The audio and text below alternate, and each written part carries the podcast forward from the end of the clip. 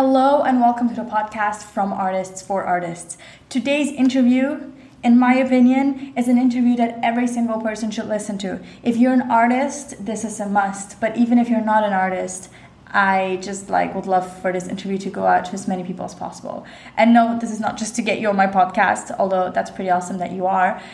It's because I just listened back to this interview when I edited it. Yes, I do edit all my episodes myself and I got goosebumps. Paul Fitzgerald, my interviewee, is a musician who has meanwhile retired, and his story is just one of a kind. It's not your traditional musician story. Um, the change that he has impacted is amazing, and I just love his mission. It's it's it's inspirational. I am not going to reveal too much about what's going to happen. You'll just have to listen to it and please listen to the whole thing because there are gold nuggets right until the end.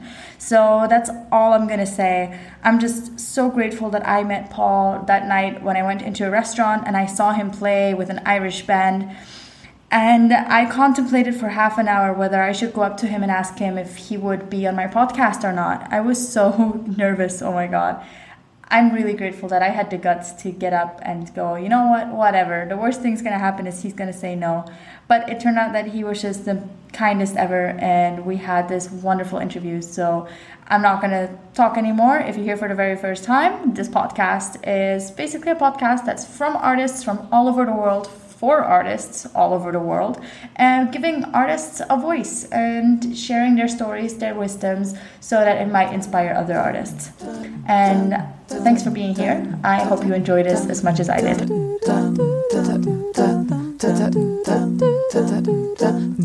From artists for artists. Well, hello everyone. I'm really excited to be here with Paul Fitzgerald in an interview about music, about the journey of a professional musician that goes through multiple countries all over the globe. And I'm looking forward to hearing more about uh, your story, Paul. So thank you for coming onto this podcast. Well, thank you for inviting me. I'm really excited to be participating in this. And I think this is a great idea. I mean, I've listened to a lot of your previous podcasts, and um, I, I, think it's it's a really lovely platform for artists to give their experience to other artists. So, thank you. Yeah, thank you for saying that. And absolutely, I feel like I learned so much from every artist that that comes on here, even though they're not in my field of art. But it's like we're all connected in one way or another. So that's really that's really interesting.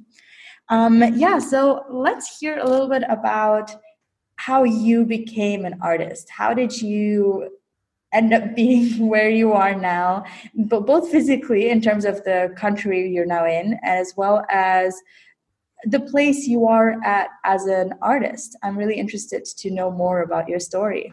Okay, well, it's a it's a long story, as you probably realize it's going to be because I, am 69 years old next month. So it's been a, a, long journey and it has taken many twists and turns. So um, I'll start at the beginning. Um, I'm, I'm Irish. I come from Ireland and I come from a family where everybody made music. Um, it's a kind of a traditional thing in Ireland that um, everybody does a bit of performance. Um, when I was a child, there was no television. There was a, a radio which uh, station, one radio station, which broadcast from 9 a.m. until 6 p.m. And so everybody still made their own entertainment. And so any kind of family gathering, it was expected that every member of the family would what we call do a turn. So, you know, uh, would dance, uh, do a little bit of traditional dancing, or would sing a song, or if they were a better to do family, play an instrument uh, that was what we were expected to do right from being small children, you know. And um, it was, you know, very interesting to me that you know making our own entertainment was very natural. It wasn't forced at all. It was just part part of our tradition. So um, as a child, um, I I used to sing, and um, I would uh, I would say I would recite poems. I was never much of a dancer, but that was my little turn. I would either you know recite a poem or I would sing a song, and everyone would say, "Ah, isn't he lovely?" And then you know the next one would be my sister probably who would dance. Music was always a part of my, my life um, right from the beginning, I suppose, um, and performance. My father, as I say, played the violin and was an amateur singer and um, used to sing whenever he got the chance. I mean, he would kind of sing in bars. Um, he would sing at sort of family gatherings. He would be always learning new songs to sing. My mother was a, a really big jazz fan and so we would, you know, when we came to England when I was a boy, she got a what we called a gramophone then, and um, she would uh, just, you know, play her favorite artist, her favorite music all the time. There was always music in our house. So it's not really surprising that when I went to school, that's what I was most interested in. And I, I was very fortunate. I mean, I went to I went to schools in England which were mostly um, schools uh, of immigrant children, Irish, Spanish, Italian, um, because we were Catholic. And we were taught by mostly, again, Irish teachers or priests who, again, had that tradition of music, tradition of the arts, you know, the idea of making your own entertainment. And so um, I was very fortunate that I, I went to a, a, grammar school in London, which um, had just the best music teacher in the world, a priest who was although he was a church organist and formally trained and very, very, very qualified and talented and composed, he was also really open to all kinds of music. And so it was not unusual for him to come into a music lesson with a jazz recording and play that and ask us to talk about it and identify the instruments and so on. And of course, I was good at that because we had jazz at home. So um, I, I, kind of became kind of a bit of a teacher's pet, really. And uh, uh, he was just my, my he was my big inspiration basically you know so um, we had an orchestra at school i chose to play the double bass because it was the biggest instrument and i was the smallest child in the school and i wanted something really big to make me noticed uh, to be to be honest um, but there was a, a kind of a watershed in my life at that point because the beatles and the rolling stones and the british beat explosion started uh, around the same time. And so I didn't want to play double bass and play jazz. I wanted to play pop music. So I, I hounded my parents until they bought me a bass guitar and amplifier. And that, that's all I wanted to do from then on was to join a pop group and be a member of the Beatles. And of course, this, you know, being a being a teenager in the 1960s in London, I was in the perfect place to do that. You know, London, it was swinging London. It was all happening everyone was in a group. Record companies were handing out recording contracts like sweets. You know, I was, I was just in the right place at the right time. So that's how I got started. Wow, that's so cool. Like that, it's just such an integral part of family, but also culture, which just shows us how yeah also maybe a little bit I, I, wish we would have that nowadays still that at family gatherings we would have you know show what you can do whereas now everyone's just sitting on their phones and doing their own thing. Absolutely. Yeah. And later on, so did you become like a part of a, a like a part of a group that you started playing? Did you start playing professionally immediately, or did you do a, a bunch of other things? Was music always like your main thing that you did in life? Mm, well, no. Um, I played. I mean, I played with. I was what we called a semi-professional musician. I would play with groups um, uh, at weekends. Um, and um, during the week, I would do, I did a variety of different jobs, some of which were connected to the arts and some of which weren't. Wherever possible, I tried to work somewhere within the arts or the music business. So, um, my first job when I left school was working as a theatrical costumier in Drury Lane in London. Um, uh, and my job was uh, fitting costumes for the theatre. We write in the theatre land uh, for films, that kind of thing, and learning about about the history of costume, and um, it was it was a great job. It was really interesting. It also meant that we got lots of free tickets to go to shows. So I got to go see musical shows, um, and um, and I was right in the centre of the entertainment industry at the time. London was the centre of the entertainment industry. It was more important than Broadway. So again, very fortunate to be in that situation.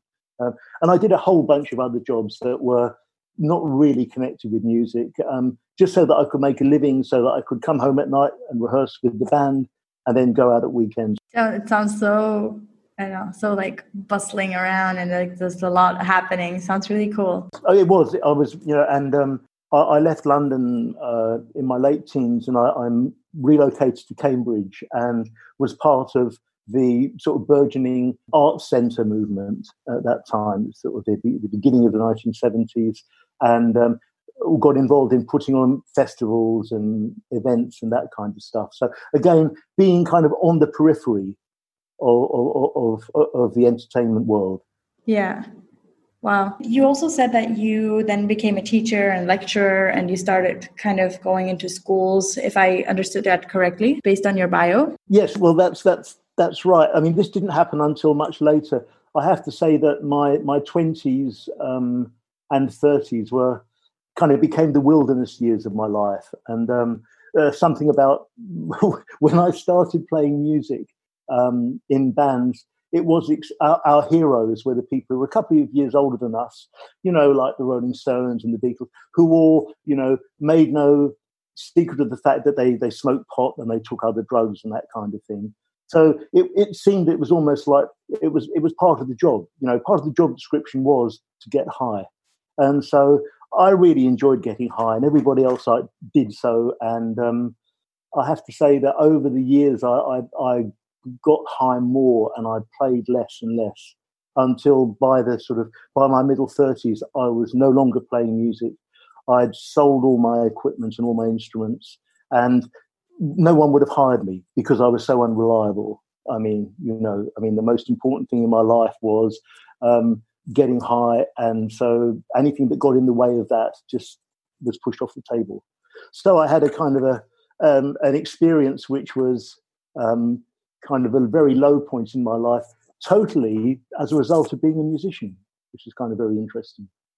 You know, uh, and I've subsequently discovered that you know this is something that well, not subsequently, but over the years, I've, I've realised that if you like an occupational hazard with artists, you know, I, I did some training uh, with um, the inventor of uh, performance wellness in America, and I learned an interesting thing, which was that the largest drug abusers of beta blockers are orchestral musicians. Wow! Which is, really? you know, I know I was shocked because I, I was just completely shocked. But yes, I mean, beta blockers are, you know, great for instantly reducing anxiety, and so there's there's a huge amount of beta block abuse goes on with professional orchestral musicians. Wow, I wasn't aware of that.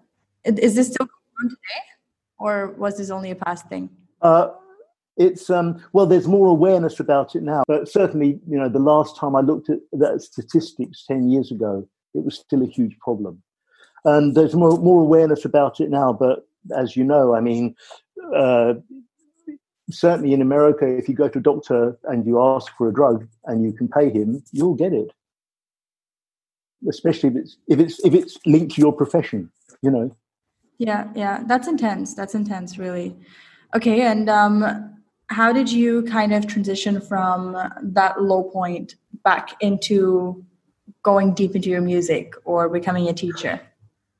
Okay, um, so what happened was um, I, I, I, I ran into an old friend who I used to play a lot with. We'd done a lot of performing together. We'd done some recording together, and um, and he said, you know, why aren't you playing? And I explained, well, I thought I explained why I wasn't. I rationalized why I wasn't playing. Let's say I justified the kind of life that I had. And he said, well, you know, you don't have to do that. Um, actually, if you start playing again, it may become more important than what you're doing because that's what you always did. And and that was no one had said that to me before. You know, no one had ever suggested that to me. You know, I mean, people said, you know, pull yourself together, or you know, pull your socks up, that kind of stuff. But no one had ever made a practical suggestion to me that, that made sense. And it was like a light went on in, in, inside my my very befuddled head. And so um, I scraped some money together and I went off and I bought myself a, a double bass, really terrible double bass from a second-hand shop. You know, just just about held together with you know bits of string and, and stuff. And um, and I started playing again. And it was, you know, and I hadn't played double bass for, I suppose, 20 years. I've been playing bass guitar, I've been playing other instruments, and then I hadn't played at all for some time. Um, but it was something that I'd, I'd, always wanted to play jazz, and I had never actually done so. And it was the first music, that and Irish tradition, traditional music, that I'd, I, would experienced. And so I started to just learn how to play jazz. And I, so I went this obsession from getting high to be obsessed with playing the double bass. And so I would get up in the morning, eight hours a day. I would practice, practice, practice. And I met somebody else who was interested in um, in playing and learning. And so the two of us used to go out on the street together, and we would play together. He played trumpet, I played the, the bass. We'd just go out the two of us, and we would play for pennies, you know, on the street with a hat out. And it was a great way to reconnect with my art. You know, it's just a fantastic opportunity for me to to get back the confidence to play. You know, there was that whole kind of instant gratification thing, you know, where if somebody likes what you do, they put some money in your hat. If they don't like it, then they don't, and you think, what am I doing wrong? I'll change that. And it was just great way to connect with with an audience again. That is so powerful to say, like, if you start playing again, that just might be more important. Like, it's just powerful in every sense of if you procrastinate, if you do anything that is not bringing you to where you want to go if you just start doing the thing that you really want to do the thing that just makes your heart shine it might just become more important that's a, that's a really powerful insight i find well i'm very lucky because i did have that thing you know I, i'd always had that kind of vision of me being a performing musician and i kind of lost it you know it had just been lost in the fog. So it needed somebody else to say to me you can do this. It was really important for me to have that encouragement and to you know and he's and he said well you know i mean i don't drink or take any drugs and stuff because it gets in the way of the music and that was just such a turnaround for me as well because i'd always thought it was part of the job. You know that's what musicians did. You know my heroes were people who you know were famous for their excesses. And suddenly the idea of kind of going completely the opposite way and being completely clean and not having any kind of mood altering chemicals inside myself was just a 180 degree turn in my life. But I gave it a try. Mm. Yeah. Wow. And what, what does music mean to you now? Well, it's still uh, that's a that's a big question. That's a really big question. thank you, thank you very much. I will try and unpack that one because there's no simple answer. It's the only thing that I was ever really, really passionate about. I guess, and that hasn't changed.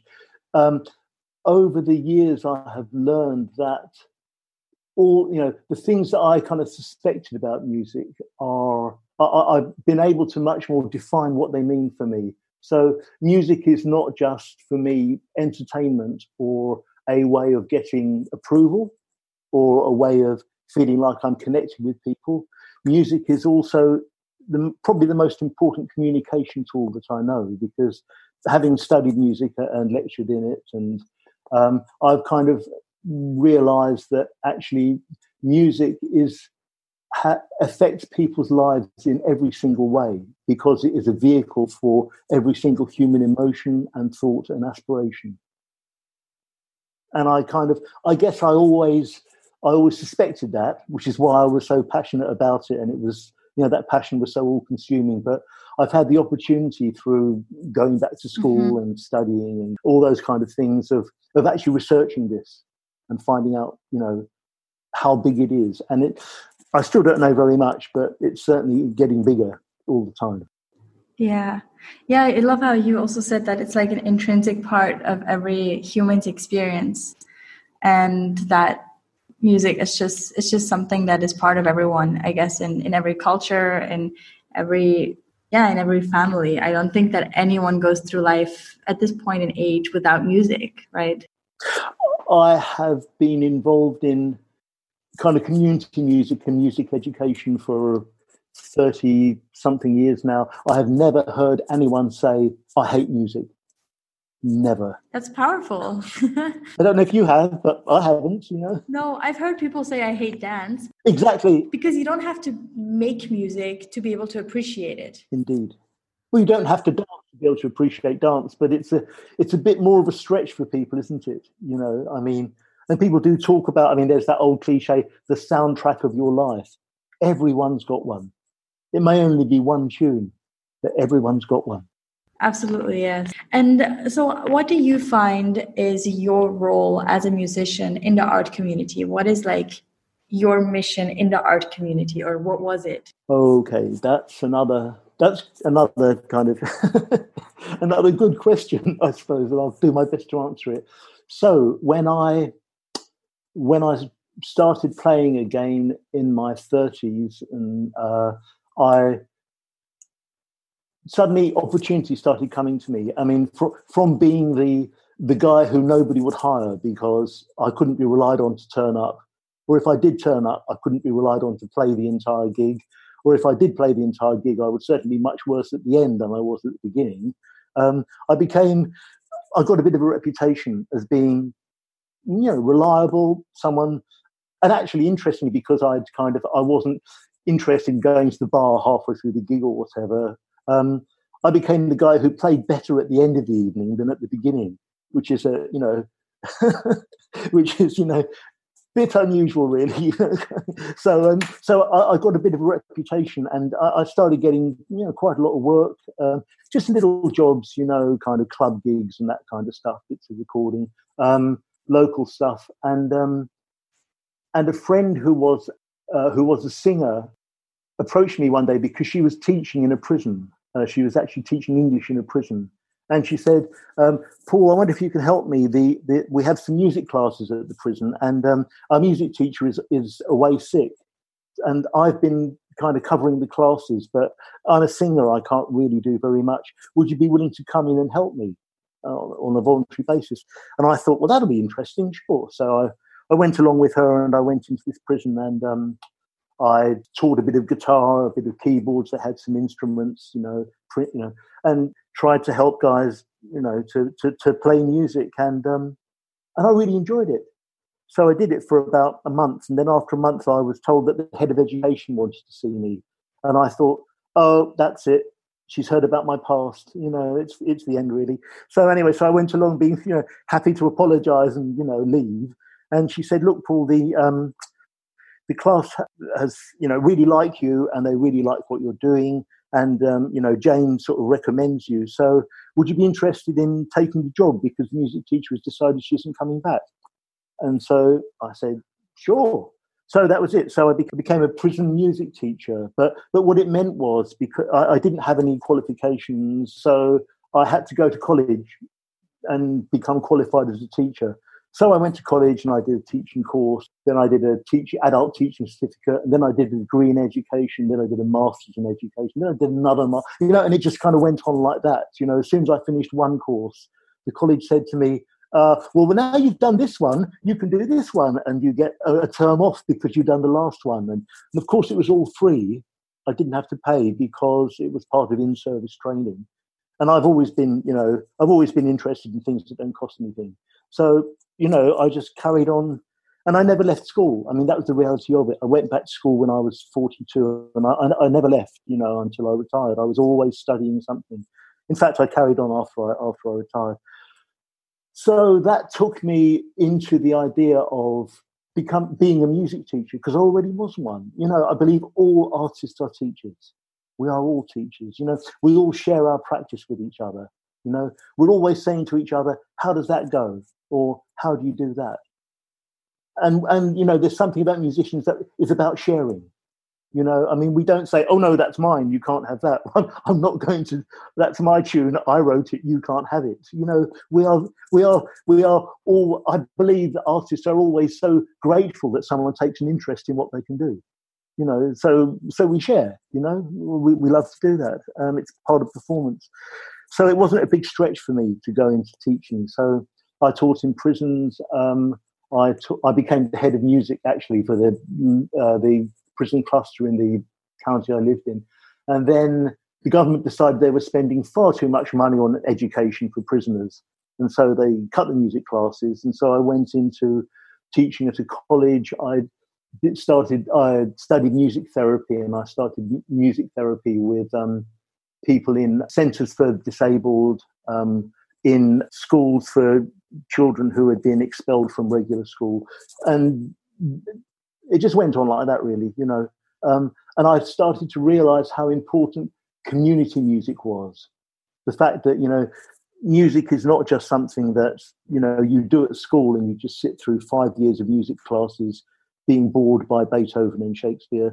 Nothing wrong with Beethoven and Shakespeare, but you know, most people go to school and the arts for them is something that they want to be out of as soon as possible. As soon as they pass the exams, they're done. You know, and and, and I believe that you know it's our fault really as educators, and you know it's government's fault as you know that needs to be changed. You know, because music is an intrinsic part of human nature, as are the arts. So they should be people should be encouraged to believe in them in that way. And so that's my mission, if you like, is to change the the way that people think about the arts. And the best way I can do that is go out and do it, you know, and share it with people. Yeah.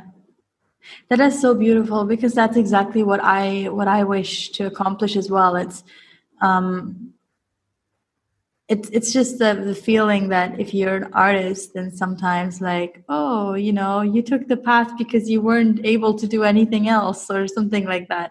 Whereas no you know there's there's real talent there. There's real work that goes into it. And it brings so much joy and value to the community.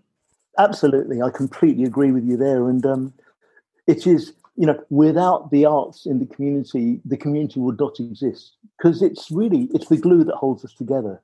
I really believe that you know? I mean every community has its own every country has its national anthem you know?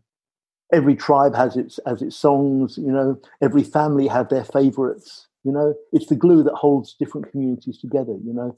And most of us don't recognize that you know? I mean because that's not what we're taught. We're taught that the arts is uh, art galleries and ballet, or I mean, at least it was when I was a boy growing up, you know. You know, and so unless you're interested in art galleries and, and ballets and dates, then just you know get it out of the way, pass your exam, and never ever look at it again. And that is such a disservice to people to treat them like that. And it was the same with music you know, for me, um, I was lucky. I had a, a, music teacher who I engaged with, but most people don't engage with music teachers. And most music teachers, I believe, follow such a traditional path. School music teachers, you know, they they will um, go to school, they will excel in music, they will go to a conservatory, they will learn their their instrument, and then they will get a job as a music teacher, and with a very limited, I mean, extremely skillful, but a very, very limited outlook on what music really is and how to engage young people with it. All young people, not just the ones like me who were so excited about music and loved every aspect of it. You know, because I know I'm in a minority very much, and I I don't want children to be in that minority. You know, so I suppose the thing that I'm most proud of in my career, no, I'm proud of loads of things. I should be humble, but I'm really not that humble. I mean, the thing that I'm most proud of in my career, uh, teaching career is that um, uh, I, after teaching at a, a, further education college for a number of years, um, teaching vocational music courses and performing arts courses, I then got a job with a university and um, I put together a, I wrote a degree course which was for musicians like me who hadn't gone down the traditional route but were musicians, you know, maybe were heavy metal guitarists who were very successful but had no qualifications whatsoever. And I thought, these are the people that we need in schools. You know, the people who are really passionate about music, the people who will go out at night for, you know, $50 with five thousand dollars worth of equipment, you know, in a in in a hundred dollar car, you know, just because they love it. You know, I mean, that kind of enthusiasm to get that to children. So I wrote this course for mature students like that, you know, and um, it was very successful. And here I, you know, I still get emails back from my students saying, "I just finished my doctorate," and I think, my God, that man had a mohawk and and all he liked was you know i mean he probably maybe still does. You know that kind of thing you know the fact that people are you know it's it's it is possible to open music up to the community because it belongs to the community. And i think that's that's my mission. And i'm always excited when i meet people who have the same mission Wow. And what is what is one piece of advice that you could give to young artists that might just be starting out or might be thinking about going down the artistic route? What would you, based on your experience, say that's like the one thing that you should really um, think about if, as you go that down that road? Well, I was really fortunate to have a fantastic life um, in music just because I made a decision that I would do anything as long as it was connected with music. And that was kind of my decision in my 30s. You know, when I went back to playing music, I said to myself, I will do anything for money as long as it's got music written somewhere in the title. And as a result of that, I've been a county music librarian. I've been a music therapist. I've been a you know performer. I've been a lecturer, teacher, professor, all those things. Just because I was never it was actually advice I got from my father. My father was a was a builder, and my father said um, to me, you know, if you're going to do something, then be humble and take any work that comes along. You know, don't just be a builder who only builds smart houses. Be a builder who can build anything. And that was such, you know, I really loved that advice from my father. And, and that's what I would give to, you know, to anyone who wants to follow their art is don't limit yourself you know, don't limit yourself by doing anything that isn't your art, but do anything that some somehow is connected to your art. You know, so if somebody says to you, "Well, okay, um, you're a great, you're a great fine artist, but actually we have a sculpture exhibition that needs setting up. Would you be willing to unpack the crates for a day? Do it because you will learn so much from that. That's that's my suggestion. And I guess there's one more, and that is be humble. You know, I mean, I've had a, a lot of success in my life, and the fact that I I was told early on that if you are not humble, you will be humiliated, has been a really good piece of advice for me because I have lost my humility and been humiliated a number of times and probably will be again. Wow, that's that's really great advice. I am taking that to heart right now um, because sometimes it's just very easy to think like oh my god if i'm not getting any jobs in the actual art itself i'm not only getting jobs like around it that oh maybe i'm not a good enough artist maybe i'm not a good enough person and then to kind of go into a very negative down spiral but to go into it with the mentality of you know what i might just learn something from this is a completely different way of looking at it and if you don't learn anything from it you'll probably meet somebody who you can learn something from. Yeah, that's that's wonderful. Thank you so much, Paul. And our like half an hour is already up. I told you I talked talked a lot, and uh... no, this was this was just really insightful. I find it so interesting to hear about your story, and it's just wow. Thank you so much for being here. And um, is there anywhere where we can find your music? Well, um, I have a I have a Facebook page and there are various videos and pieces of music and recordings on there. I don't, I mean, I don't have a website or anything like that because, I mean, I'm retired. Yeah and I'm quite busy I'll enough. Thank you very much, being retired. I'm always happy to, you know, to answer correspondence. So, you know, if, if, you know, if anybody who hears anything from this, you know, wants to know anything else that I could help with, more than happy for them to get in touch with me. All right, sure. That's really good to know. Thank you. Thank you, Paul. And, uh... well, thank you very much. I appreciate the opportunity to talk to you. It's been very good. From artists for art.